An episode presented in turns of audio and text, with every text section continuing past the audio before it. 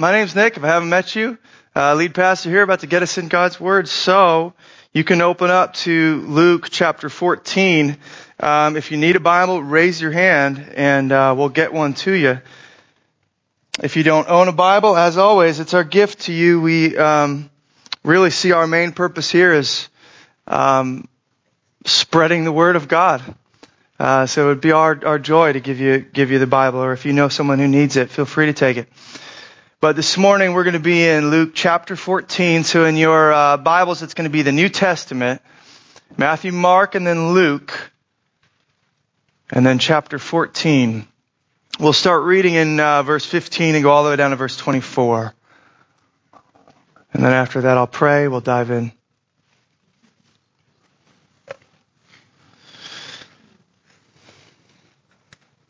All right. Luke 14, verse 15. When one of those who reclined at table with him heard these things, he said to him, Blessed is everyone who will eat bread in the kingdom of God. But he, this is Jesus, said to him, A man once gave a great banquet and invited many. And at the time for the banquet, he sent his servant to say to those who had been invited, Come for everything is now ready. But they all alike began to make excuses. The first said to him, I've bought a field and must go out and see it. Please have me excused. And another said, I've bought five yoke of oxen and I go to examine them. Please have me excused. And another said, I've married a wife and therefore I cannot come. So the servant came and reported these things to his master. Then the master of the house became angry and said to his servant, Go out quickly to the streets and lanes of the city and bring in the poor and crippled and blind and lame. And the servant said, Sir, what you commanded has been done and still there is room. The master said to the servant, Go out to the highways and hedges and compel people to come in that my house may be filled. For I tell you, none of those men who were invited shall taste my banquet. Let's pray.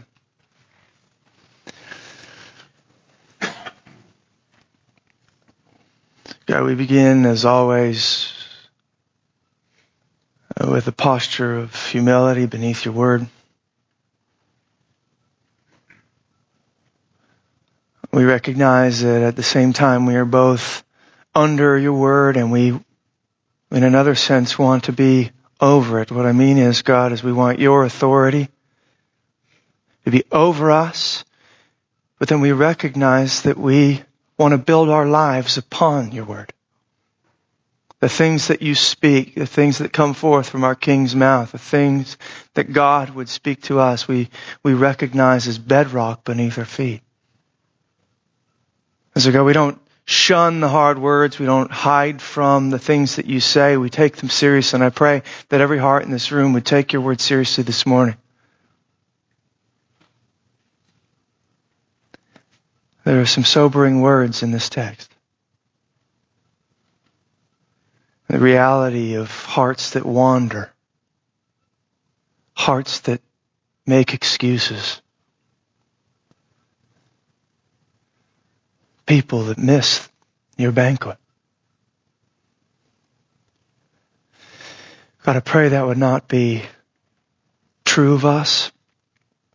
I pray that you would use our time this morning to realign, reorient, restore us to yourself. Let our affections be single God, would you be our first love, our highest love, our supreme love and treasure. In Jesus' name, amen.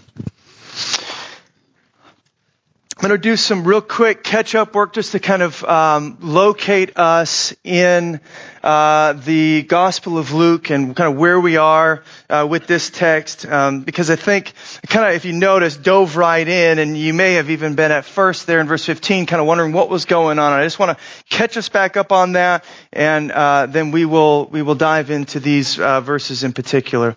But remember now we are still kind of in the same scene that began back up in verse 1 of chapter 14. Uh, it was a Sabbath day, and Jesus, being uh, somewhat of a prominent rabbi in the area at the time, uh, would be invited. Uh, he was invited over to this house of the ruler of the Pharisees. We're told, and uh, this guy's friends were all there, the the lawyers and the Pharisees, and they're sitting around this table enjoying this meal together. And Jesus um, has been talking. He's been monitoring, seeing, kind of watching what's going on, and he's been discussing things with the people around the table and kind of addressing uh, the various groups that are there one by one. What we uh, see in verses seven through eleven um, is that he's addressing those who were invited first. First, he's talking to the guest list, as it were. Um, because he sees how when they all show up at this guy's house, they're vying for the place of honor. They're wanting the best seat next to the host. And he's, uh, well, the way that I picture it is almost probably if you ever played um, musical chairs or something when you were a kid, right? And there's there's three people and there's two seats of honor. I'm not going to let you get that. See, I'm going to dive on that thing if I have to. That's the sort of thing Jesus is witnessing in this place. And he goes, wait a minute. I need to talk to those who were invited for a moment. Why are you fighting for the place of honor? Much better, he says, would it be for you to take the lowest seat. And then later, later, if, if the host comes to you and says, hey, wait a minute, that seat's too low for you. Step on up, you'll be honored. Far better that than if you go thinking you're awesome and the host comes, taps you on the shoulder and says, I'm sorry, sir, step down. And you'll be shamed who's talking to them uh, in this moment, verses 7 through 11. Then around the table, he turns his sights uh, towards the host himself. First he's addressing the guests, now he's addressing the host. And he says, listen, what you've done here, all well and good. This is a great party. This is a fun uh, uh, feast. This is a this is a nice banquet. I appreciate this. But uh, if I could just say, I think you have it all backwards. I think you've got things upside down. You see, I'm looking around the table and what I see are, are all these people just like you. The people who made the cut, the people who made the guest list are all your bros. All your homies, all the people that look like you, talk like you, think like you. Also, they're the people that'll pay you back. You got a good give and take. You know when you invite them over, they're going to invite you over next week. He said, no, no, you got, you got this all backwards. Here's what I would love to see. Verse 13, he says, When you give a feast, invite the poor, the crippled, the lame, the blind, and you'll be blessed because they cannot repay you, for you'll be repaid at the resurrection of the just. So he's just talking with these, he's just blowing paradigms right now, just, just, just messing up their world as they sit around this table. He's got these guys that are uh, self-assured, self-confident, self-congratulatory, and he's kind of coming at them saying, wait a minute. You've missed the heart of it. And you're in danger of missing the banquet that really matters. You may get the place of honor here. You may like this little thing you've got going at your party here, but you just might miss the only party, the only table, the only banquet that really matters. The one that's in the kingdom of my Father. Well, as we move now then towards our text for this morning, what we see is that Jesus is yet once more needing to address this issue. And the whole parable that, that, that, uh, our text is, the whole parable that comes out is in response now to another man around the table who says something. Let me show you uh, what happens here. So Jesus is talking to the guests and he's talking to the hosts. And if I could just be frank, he's, he's warning, he's even rebuking, right? And all of a sudden, one of the guests around the table, it, it, it's amazing. In verse 15, we read this. When one of those who reclined at table with him heard these things, these warnings and rebukes and all this stuff. He said to him, blessed is everyone who will eat bread in the kingdom of God. Now, when I read that, and I don't know what you see when you read that. When I read that, my first response was, really? Brother, he's talking about you. He's talking about you being in danger of not being around the table in the kingdom of God. He's talking about you as you fight for the seat of honor that on that day you might find that God himself says, step down. You thought you were great. You're not. You're not right with me. Brother, he, he's talking about you. And now you're say, blessed, what great news! Woohoo! He's warning you, sir. It's the sort of thing, right, that we're prone to, I think, as well, and it's one of the reasons why I bring it up here at the beginning.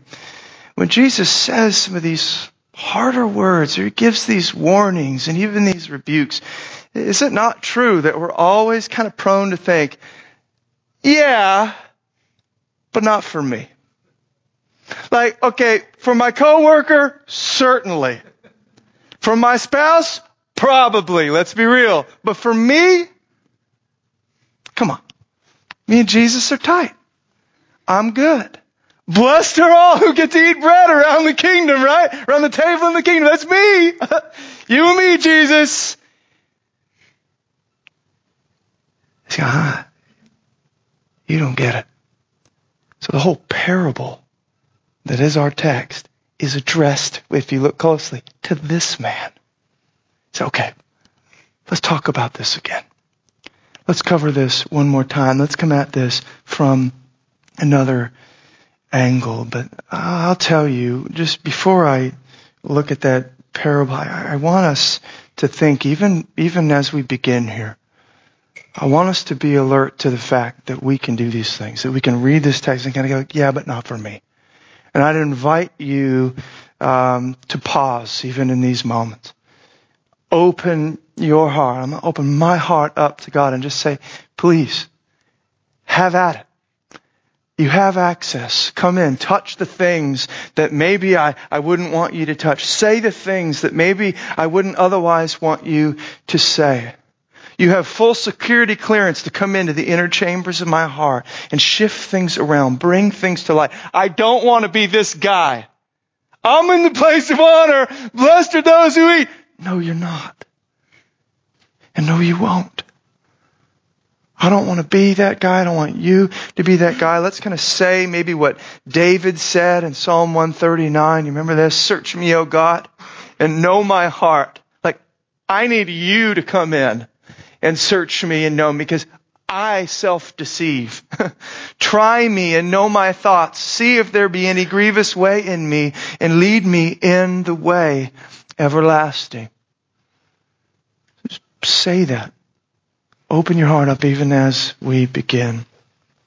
But here we go. Verses 15 to 24. We're looking now at this parable addressed in particular to this man who speaks up, but really we know to all of us as well. There's warning here, no doubt, but there is also invitation into something more. Anytime Jesus warns, anytime Jesus rebukes, that's not the end game. That's not the end of the story. It is always an invitation into fuller life. It's an invitation to turn and come. The arms are always open, even as he is warning. Now I'm going to bring out three things for us to consider this morning. Um, first, a surprising threat. Second, fundamental love. And then third, a compelling invitation. So let's uh, begin there with a surprising threat. Um, the sad reality about being a pastor and a preacher is that I'm aware that most people will never remember uh, what I preach on from week to week. If I were to sit you down right now and have you just pinned in a corner, you know, at a coffee shop, whatever, and I said, what did I teach on last week? I don't know how many could answer that. That's a depressing reality, but I think it's part of the truth. Sometimes, if I'm honest with you, I don't even remember what I preached on the other week. Somebody said, I was so encouraged by your message uh, uh, last week. It was really, and I was like, what did I teach you? Man? I don't know. Oh, that's right. Okay. I got it. Okay. But I'm aware of this. But there are times, there are times where certain sermons, in the right moments, God just kind of cracks open something in your life. A lightning bolt just kind of strikes. from the heavens and something moves. And there's certain sermons that, that, that you'll remember for your whole life because they just shifted things for you. Now, I hope that all sermons are doing things. It's just more indiscernible. Um, and it's just slow going and over time, but there are going to be those ones that strike like lightning. And the reason why I say this is because I sat under my previous pastor in San Luis Obispo for, I, I don't know, maybe 10 years or so. I loved every minute of it, but I can only remember a, a handful of sermons in particular. And his sermon on this text, it's one of them. I mean, I went back in the archives to try to see if I could find it even, and it's so long ago that I, it's been paved over, you know, with the, with the, how the, ever the internet works on their website. You can't even find it anymore. But, something happened when he opened up this text for me, uh, where I was in my walk with Christ. There was something I never saw before, and this really opened things up, and it might just do that for some of you. I suppose the thing that struck me most is what I'm referring to here as a surprising threat. It's really, if you notice, I don't always have subtitles for my uh, sermons, but this morning I put in a subtitle. It's really what I'm trying to signal to there when I say that uh, when good things keep us from the best thing. That's the piece that surprised me. That's the piece that was drawn out from this text that I went, no way. Good things can keep us, you and I, from the best thing. Good things can keep me from the kingdom of God. Um, we all, for some reason, I, I think, we kind of come into Christianity, and maybe we're still there, but we kind of come into Christianity with this externalized view of it. And this externalized view of good and bad. And even if you're not in Christianity, that's kind of what we do is here's the bad list of things. Don't do those. Here's the good list of things over here. We want to move towards those and move away from those. And if we can kind of do that, we're fine. If we're not doing too many of the, the red letter bad list stuff, then surely we're good. But in our text, that whole dichotomy that we set up is brought into question. Or even more, I mean, if the lightning bolt were to strike anywhere, it strikes that. it destroys that. Because here's what we see. Those who are missing out on the kingdom of God in our text are not those who are running off after the things we might think of, right? Like sex. Or they're not swindling people in the marketplace. They're not those who are, you know, uh, given over to booze and drugs. They're not Satan worshippers. They're not New Agers. They're not angry atheists. Want to know what they're? They're, they're, they're, they're, they're busy with good things. Doing good things. Taking care of good things. They're distracted by good things. They're not on, you know, the internet, on porn in the middle of the night. They're not snorting crack. They're not doing any of the flagrant crazy stuff that we think, oh, that's the bad list. They're doing good stuff. And because of that, they're missing the best thing. It blew my mind to see that. It shifted my paradigms. It exposed my heart. These are people who overvalue good things. They're distracted by good things. They're unduly attached to good things, and it's keeping them from the best thing, namely God and His kingdom.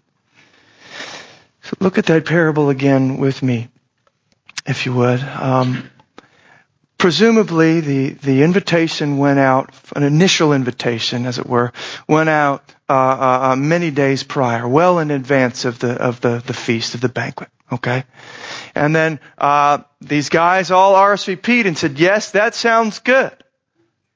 But then the day came for the banquet, and a second invitation is issued now, saying, "Hey, listen, it's ready. Come partake."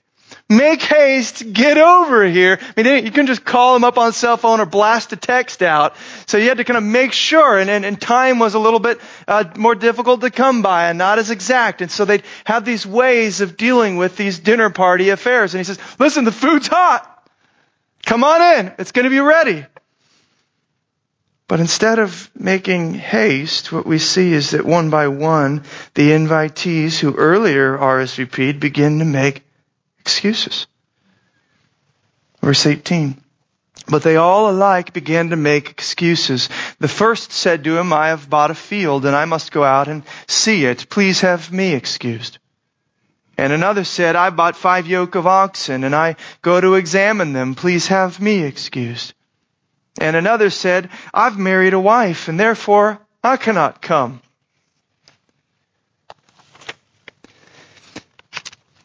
Did you notice the excuses? Um, I, I didn't see, I, here's what I didn't see on the list. Hey, the banquet sounds great and all, but I think I'd rather be sleeping with my neighbor's wife. Or hey, actually, the homies and I are going to go out later today and, and get smashed downtown, so sorry, I can't make it. Or, no, I don't belong in that crew. I prefer to kind of run with those who lie, cheat, steal, right? No, you don't see any of that. You see good stuff keeping them from the best thing. You see, you see guys who say, hey, listen, uh, I have a field, I have oxen, I have a wife. I mean, what do you say to that? He brought out the, the, the wife card. I, he's got to go home. If the lady needs him, he's got to go, right? That's what you think. That's what we would think. These are good things. What is going on here? One commentator notes that what we see here really boils down to matters of property and possession, occupation, and family, which he says these comprise the essential commitments of life. These are God created things. These are God given things. These are God blessed things. These are essential things. And so we say, who's going to possibly find fault in someone who needs to go focus on some of those things for a little while? Well, I'll tell you who God does. God does. That's the point of this parable. I mean, the punchline comes at us down in verse 24. I tell you, none of those men who were invited shall taste my banquet. Why? Because they were too busy with their field and their, their, their animals and their spouses. Too busy, too distracted, too attached. Couldn't make time. You go, wow, this, this is crazy. What is this saying about me? So, what we're seeing here is that all three of these men, with regard to this banquet, initially accept but finally refuse. When the time comes uh, for the banquet to actually come, uh, they they have all uh, every excuse in the book. They're interested, it would seem, so long as it was convenient so long as it fit in their schedule, so long as it didn't demand that they sacrifice or surrender various earthly worldly pursuits that they had. But the moment there's a rub, the moment they realize, oh, uh, ooh, that could hurt my bottom line. Uh, ooh, that could affect what I had planned for the weekend. Ooh, uh, I'm not so sure that I want to get. They politely, respectfully decline.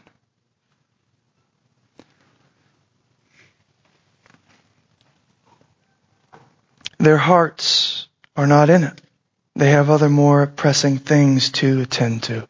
Now, here's what started to shift for me, and I hope it shifts for us. What we start to realize, what Jesus is bringing out in this parable, I think, is that what makes something good or bad is not, is not nearly so externalized as we think. Something like sex can be a wonderful thing. It's a gift right? Something like wine can be a beautiful thing. All the things we sometimes put on the bad list aren't necessarily always so bad, and the things that we put on the good list aren't necessarily so good. The thing that, that makes the difference is not what is on that list, but how our heart is engaging the thing on the list. What our heart is doing with the good stuff over here, the list that we keep, our possessions, our spouse, our kids, our whatever, our property, our, how the heart is engaged, that's where things are, are, are moving from good to bad or not. And that's what Jesus is coming after here? Is it wrong to have property or possessions or an occupation with responsibilities or a spouse and family? Certainly not. But if your heart attaches to these things in such a way that they become ultimate for you, take priority for you over the kingdom of God, over the things of God, over the word and the ways of God, well then watch out. We might put it like this, and I think it ha- I have it in your handout because I wanted you to think on this with me. A good thing becomes a bad thing for us when it becomes an ultimate thing. And you know, you say, how do I know if I have one of these ultimate things, these things that are, you know, taking priority or have my heart unduly attached more than it's attached to God? How do I know that I have one of these good, now bad, because ultimate things? Well, you know it's become an ultimate thing when it's an unsurrendered thing. In other words, when there, when it's something in your life that you just kind of wrap your hands around and keep back here in the shadows and say, yeah, God, you can have everything else, but not that. I don't want you to touch that. I don't want you to change my plans with that. I don't think I can put that on the altar. I'll give you everything else. What do you want? But you leave me that. Let me tell you something. If God doesn't have everything, then truly you've given him nothing. Do you understand that? It's crazy. But it's true. Do you have any of those unsurrendered things? Those things you say, I'll trust you with the margins here and the stuff out here, but this, this is my treasure. I don't just give that to anyone. I'm not giving it to you.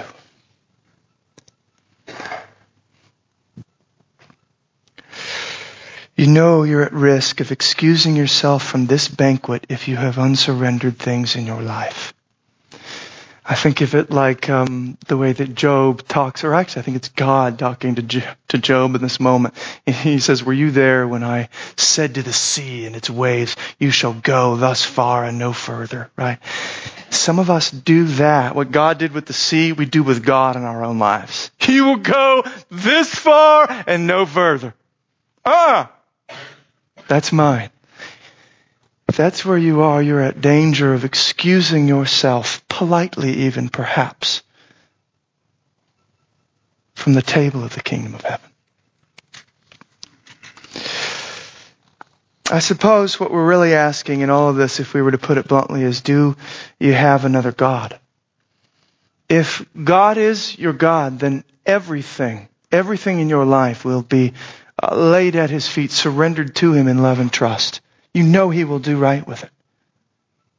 But if something other than God is your God, then everything else in your life will be laid at its feet, including God, his word, his ways.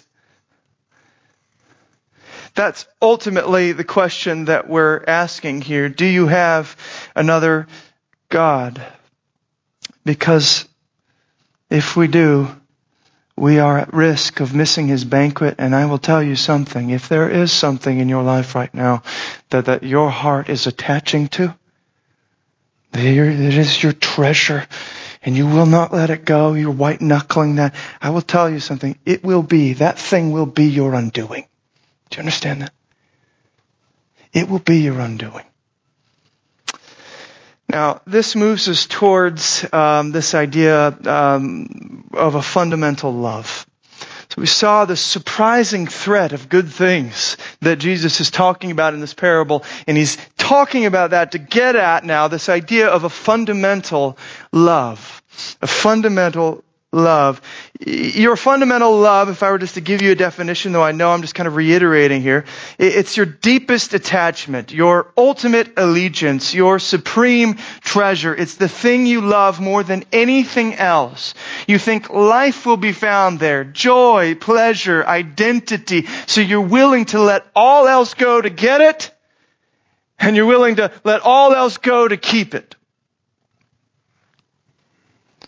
This certainly is what Jesus is getting us to consider, I think, in this parable. But then, I, I, didn't read this, but following right off of our parable, I mean, Luke knows what he's doing he immediately appends another scene where crowds are following Jesus, and he says something that, that cuts straight at this in an even more aggressive fashion. Uh, we're going to look at uh, verses 25 through 33 of Luke 14 next week, more in detail, but I did at least want to bring out a few things for you this morning just so you can see what Jesus, Luke, God, the Holy Spirit is after with us. I think in many ways this clarifies and sharpens what I'm talking about here in this parable. Verse 25. Again, immediately following our text. Now great crowds accompanied him and he turned and said to them, if anyone comes to me and does not hate his own father and mother and wife and children and brothers and sisters, yes, and even his own life, he cannot be my disciple. Whoever does not bear his own cross and come after me cannot be my disciple. And then drop down to verse 33. So therefore, any one of you who does not renounce all that he has, what, you could just, you take a line and draw that circle, everything in your life and say, if you can't renounce all of that, Jesus says, then the Christian life can't even get started for you. Do you get that? You can't even be my disciple. This sounds so hardcore. It's probably why that whole division between I'll take Jesus as Savior but not as Lord. Some people are extra holy and they'll do that. They'll be a disciple and He'll be their Lord, but I just want Him to kind of cover my sin and get me into heaven. People try to do that theologically, but it doesn't work. It's, it's, to be a Christian is to be a disciple. And he's saying if you can't let go of everything, if, if everything in your life is, is not a surrendered thing, that's what taking up your cross and following me means. Take up your cross. I mean, die to everything. If you can't do that, then this Christianity thing won't even get off the ground in your life.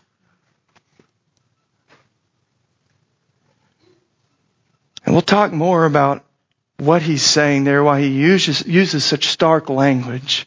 Obviously, we know he's not asking us to uh, break the, the, the, you know, second greatest commandment and hate everyone. I hurt you. Oh, finally, I got permission from God. So I've been wanting to say it, but I thought he wanted me to be gracious. No. He's saying you have to have one fundamental love. And everything else is surrendered to it. Everything else is laid at the feet of him. And if you noticed, he doesn't. He doesn't say, hey, listen, I want you to hate doing drugs. I want you to hate things like, you know, murdering people who make you mad. I want you to, to hate, you know, uh, adultery. He just assumes that. He picks out all these good things, all these God blessed, God given, wonderful things. It says, I know they're good. But if they become ultimate, they will destroy you. If they become your fundamental love, and he's saying you can only have one, then what will happen is, is, is, is you will sacrifice everything else to it. That one fundamental love will influence and shape everything else in your life, and it will destroy you. It will misshape you.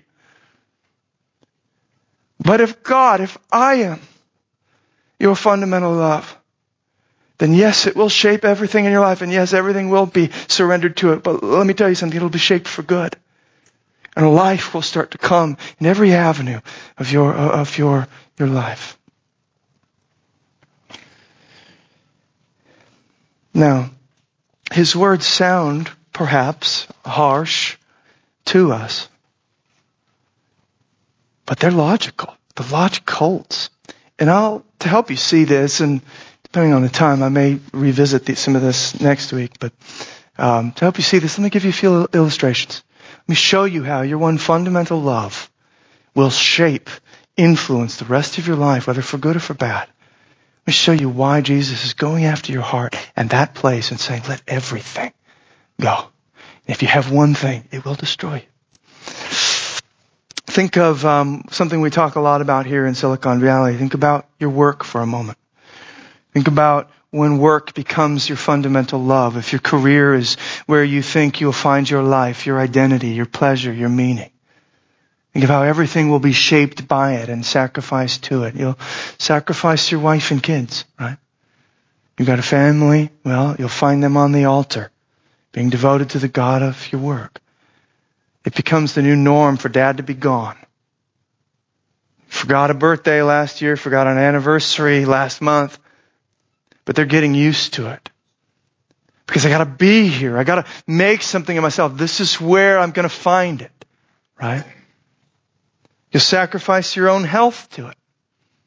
Can't stop. No time to eat lunch. Eat lunch while I'm typing.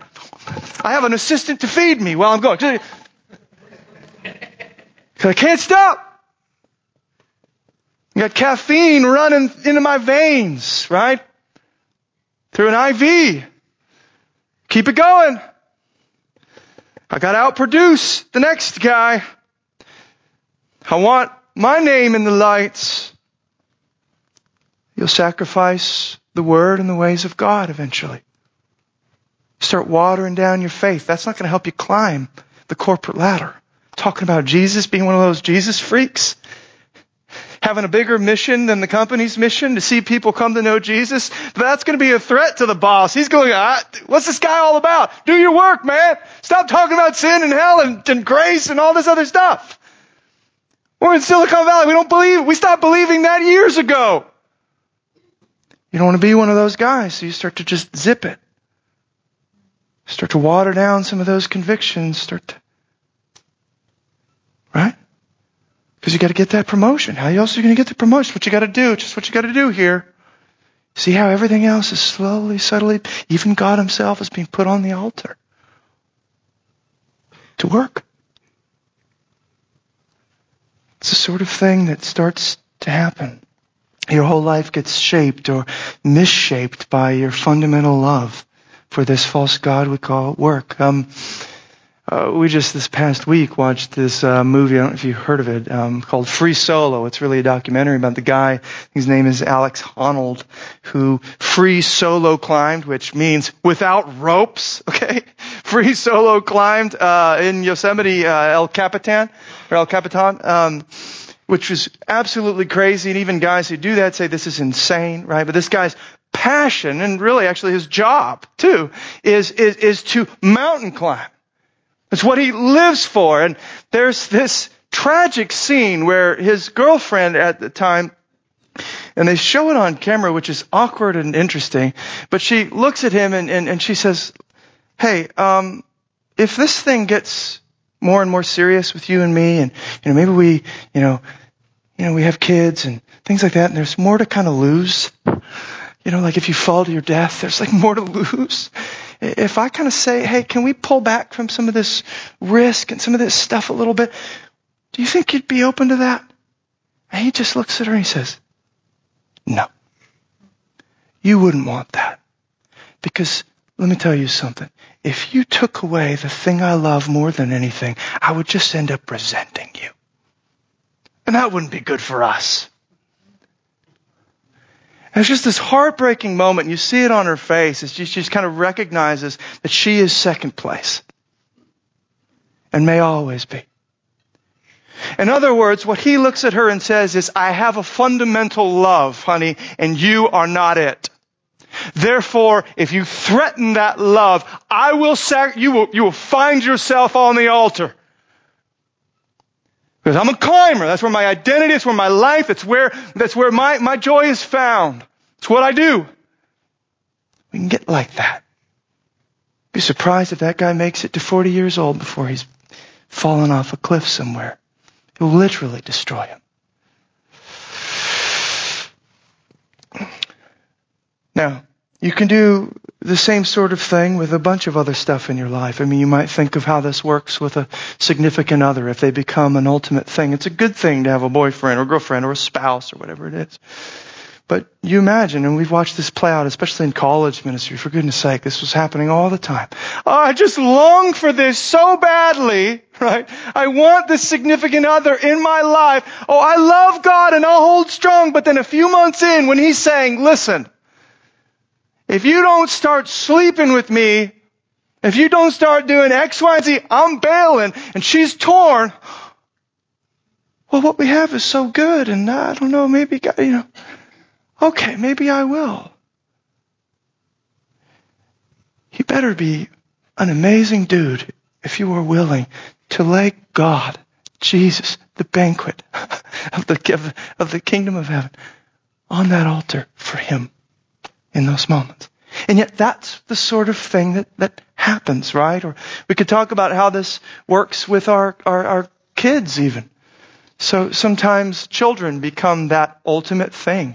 The thing that we're living for, the thing that we find our identity, our joy, our pleasure, the thing that we just can't, we just can't surrender and give to God. We have these plans or ideas, what we want for our kids, right? The things that we want to see or whatever it may be. So like, if they're not liking church, Church isn't their thing. Well, mm, uh, mm, hmm. Maybe we don't have to go as often, sweetie. There's other ways to get it. You know, we'll turn on Veggie Tales. Do you like Veggie Tales? or whatever.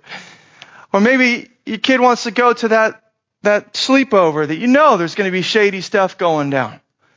But if you're the one who calls the parents and says no and stands up, put your, puts your neck, you know, in the game and said, no, you're not going to go because I love you. And God wouldn't want you in the middle of that. If, if, if you step in there, you know you're not going to be the cool parent anymore and your kid's going to hate you for a few years maybe and then they'll love you, hopefully. But you, ah, okay, let's forget the convictions, forget all that. I want my, I want the, my kid to like me. It's, I want to be cool. You know, you can see the sort of lengths that we can go to this sort of thing, even in the news, right?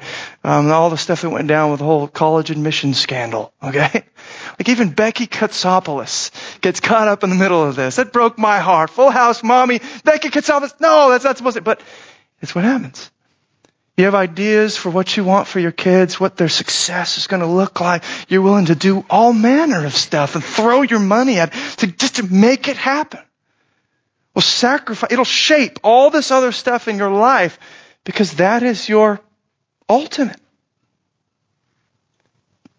Jesus is not being harsh here. He is loving us well when he says everything in your life needs to be surrendered or it will ultimately destroy you and keep you from the banquet table in heaven. You could run this in the other direction. And I'll just do it with the first example of work. If, if, if Jesus gets a hold of our hearts and we can let go of work rather than, rather than putting everything under that, if, if, if instead everything is under Jesus, including our jobs and stuff, then guess what? You can watch the other guys climb the ladder. And you can, you can tap them on the back say, well done. And at 5.30 or whatever it is, you can stop.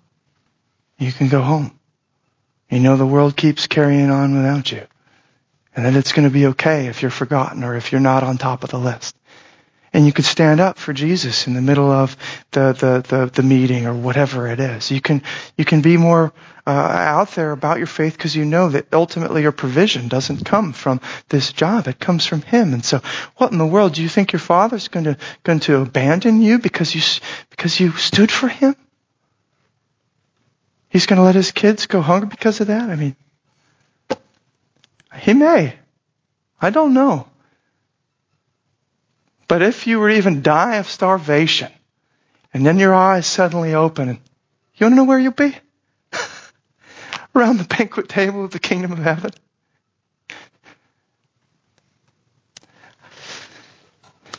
So, your life can be shaped for good um, if Jesus gets a hold if Jesus has your fundamental love, um, if Jesus, I should say, is your fundamental love. Now, I could keep going with all these examples, but I won't. We'll probably talk more about these things next week. For now, let's move to the third thing I wanted to bring out for us this morning, namely the compelling invitation. So, um, I've seen a surprising threat, a fundamental love, now a compelling invitation. Um, in the parable Jesus tells, when, when the man's servant returns to tell him that all who originally RSVP'd for his banquet have now at last declined, uh, the man is certainly angry at the disrespect he's been shown. He prepared all of this and, and, and no one's coming. No one's here, but his purpose will not ultimately be thwarted. He just broadens out the guest list. He just broadens out the guest list.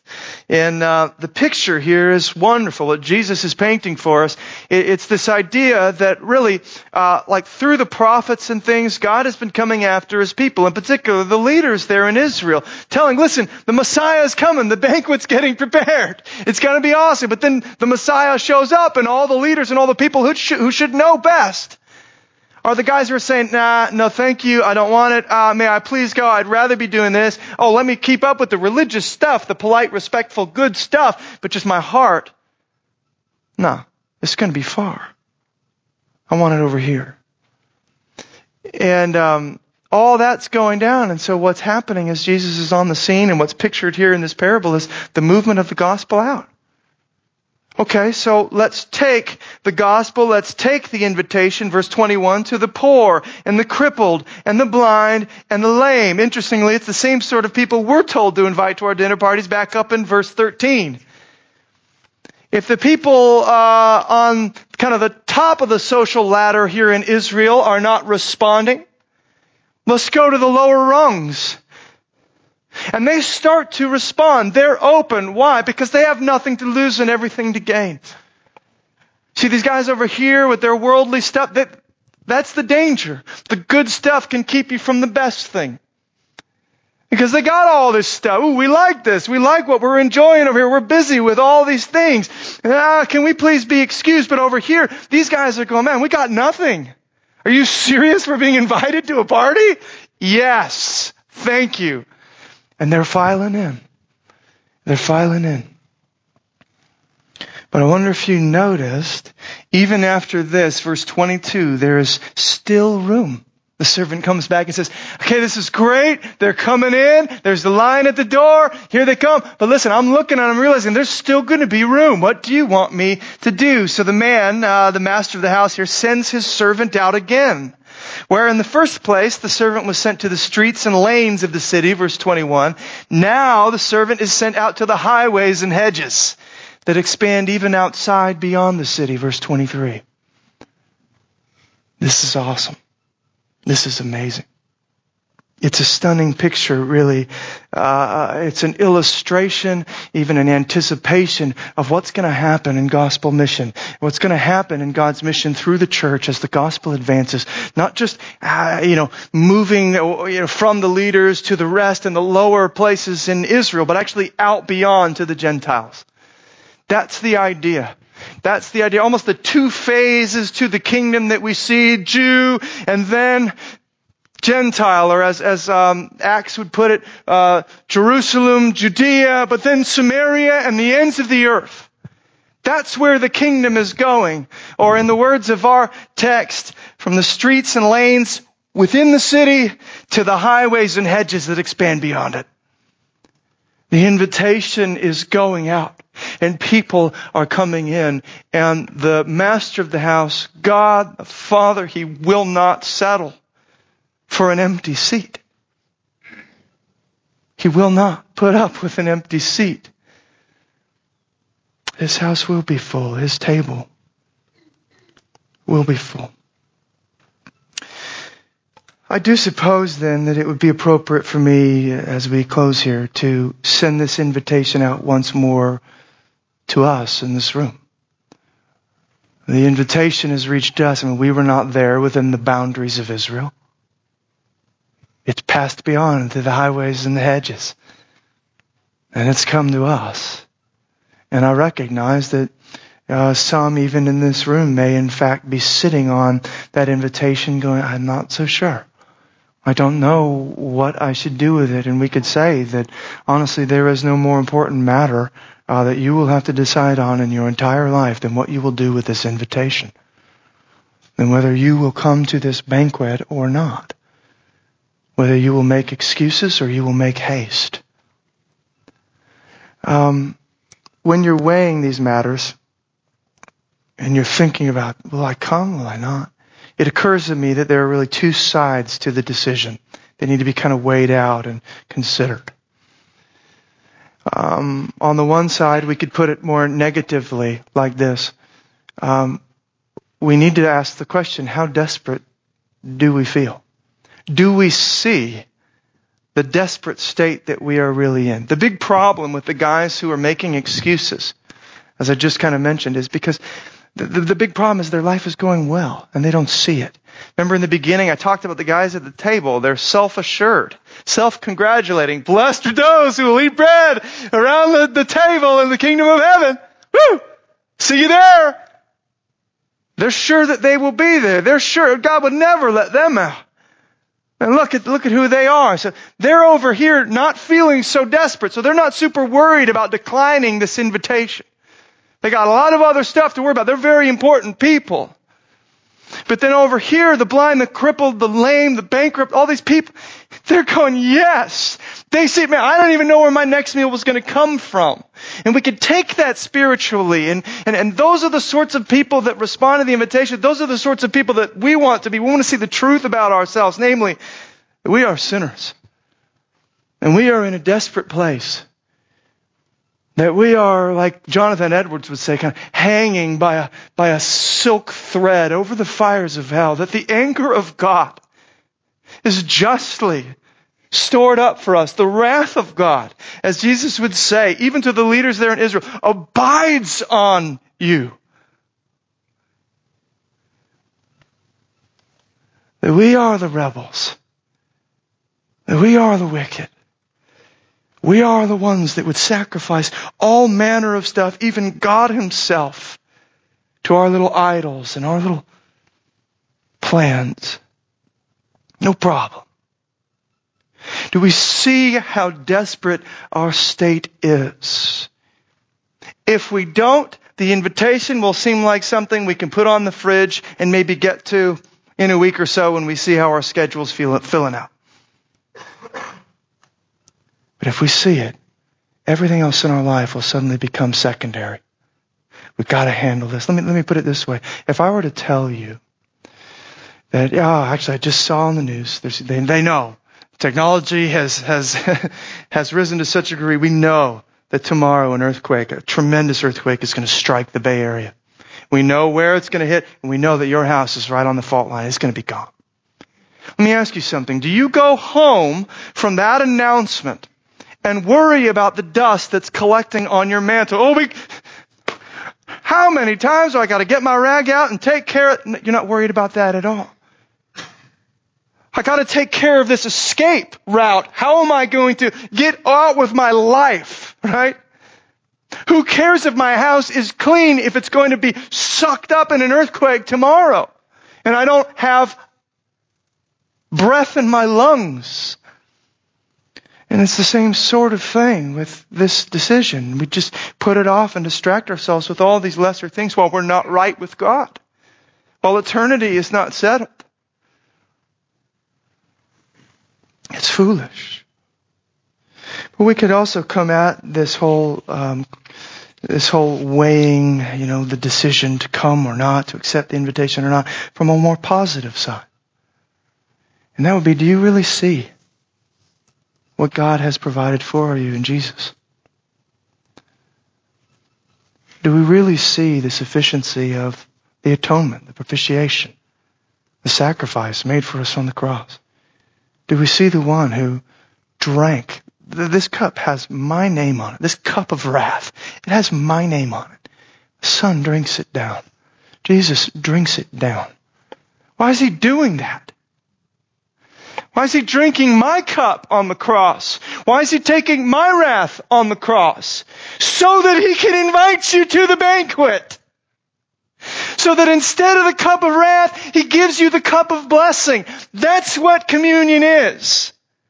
We're going to be coming to the Lord's table here in a moment. That's what it's all about, brothers and sisters. He lifts it up and he says, this is the cup of the new covenant in my blood. It's going to be poured out for you. It may be so commonplace we don't think about it, but what he's saying is, I am drinking down death so that you can drink down blessing. So that you, bankrupt, poor, crippled, lame, blind as you are, can find your seat at this table. If we see that, if we get it, man, we want to come. Let me close by reading to you something that the prophet Isaiah spoke about um, uh, years and years prior to Jesus. Isaiah 25, 6 through 9, Isaiah is actually prophesying this end time banquet that we've all been invited to in Jesus. This is how he describes it. This is what he says. This is the invitation that stands for you, sinner though you are, in Jesus. Come and partake of this. This is, this is what he says. On this mountain, the Lord of hosts will make for all peoples a feast of rich food, a feast of well-aged wine, of rich food full of marrow, of aged wine well refined. And he will swallow up on this mountain the covering that is cast over all peoples, the veil that is spread over all nations. He will swallow up death forever. And the Lord God will wipe away tears from all faces and the reproach of his people he will take away from all the earth for the Lord has spoken. It will be said on that day, behold, this is our God. We have waited for him that he might save us. This is the Lord. We have waited for him. Let us be glad and rejoice in his salvation. That is the party you want to attend. All the other earthly parties are lame. Don't you see it? Jesus, when he warns and even when he rebukes, he is at the same time inviting you into something so much more. All of that other stuff, the tables of this world will misshape you and ultimately destroy you. And to receive that invitation would mean declining this invitation. So leave that. Let all things go to come to this table. We'll wait for our God. We'll trust in our God. Can't wait. Let's pray. Jesus, I ask that even now you would spread the table in our midst. I ask that the communion table that we have here would be a place of feasting for your children. That we would feast by faith on the grace that you have provided for us in Jesus' death and resurrection. Thank you. And I'll pray for those that are on the fence, those that are sitting on the invitation, those that are making excuses. God, I pray that even this week you would show them, you would start to show them how the, the, the, the, things that they're unwilling to let go of are misshaping them and ultimately destroying them with anxiety and all manner of other things. And how your call to let things go isn't a call to destroy, it's a call to live, be restored, to feast. Help us, we pray. Amen.